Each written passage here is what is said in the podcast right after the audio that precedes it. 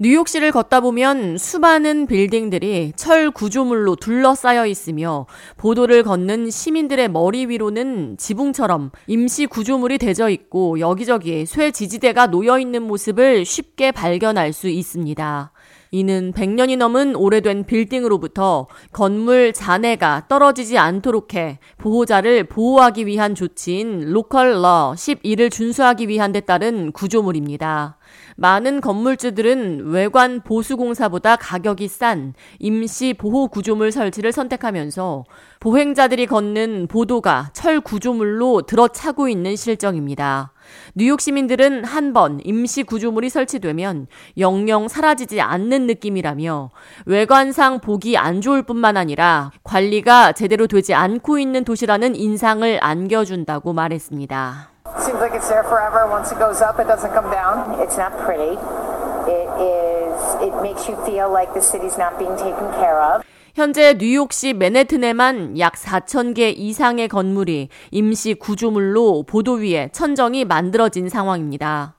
2017년 빌 드블라지오 전 뉴욕시장은 모든 임시 구조물을 철거하고 뉴욕시의 보행자 길과 외관이 쾌적하고 안전하게 만들 것이라고 말했습니다. All of the sheds from past projects will be down citywide, literally every last one. 하지만 이 같은 약속은 결실을 맺지 못한 채 지금까지도 비슷한 상황이 계속 이어지고 있습니다. 마크 르빈 맨해튼 보로장 역시 기자회견을 통해 드론 기술을 활용해 건물의 inspection을 빠르게 진행할 것이며 보수가 필요한 경우 허가 절차 간소화를 통해 빠른 진행을 도울 것이라고 말했습니다. 2019년부터 5년 이상 된 임시 구조물은 뉴욕시로부터 정기적으로 안전성에 대한 검사를 받도록 하고 있습니다.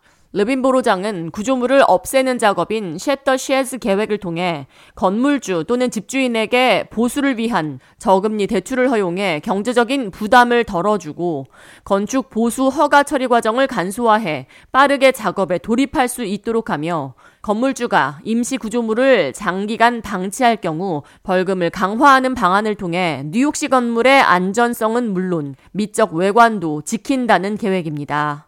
르빈 보로장은 특히 임시구조물 밑으로 매일같이 행인들이 지나다니는데 이는 안전하지 않다며 이제까지 없던 제안과 계획을 통해 맨해튼이 실질적으로 거듭날 수 있도록 할 것이라고 말했습니다.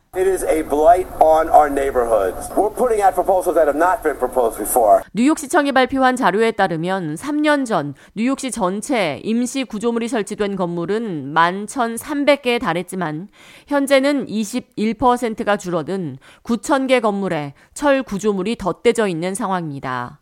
에릭 애덤스 뉴욕시장 역시 지난 1월 시정 연설을 통해 뉴욕시 보행자 통로에 대한 관리 감독을 강화하고 공공장소가 더 활기차고 깨끗하며 쾌적하게 유지될 수 있도록 개선할 것이라고 언급한 바 있습니다.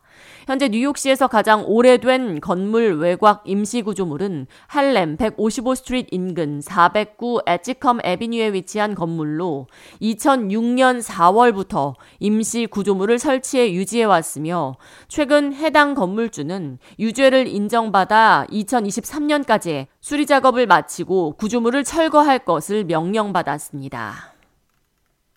K-Radio 이하예입니다.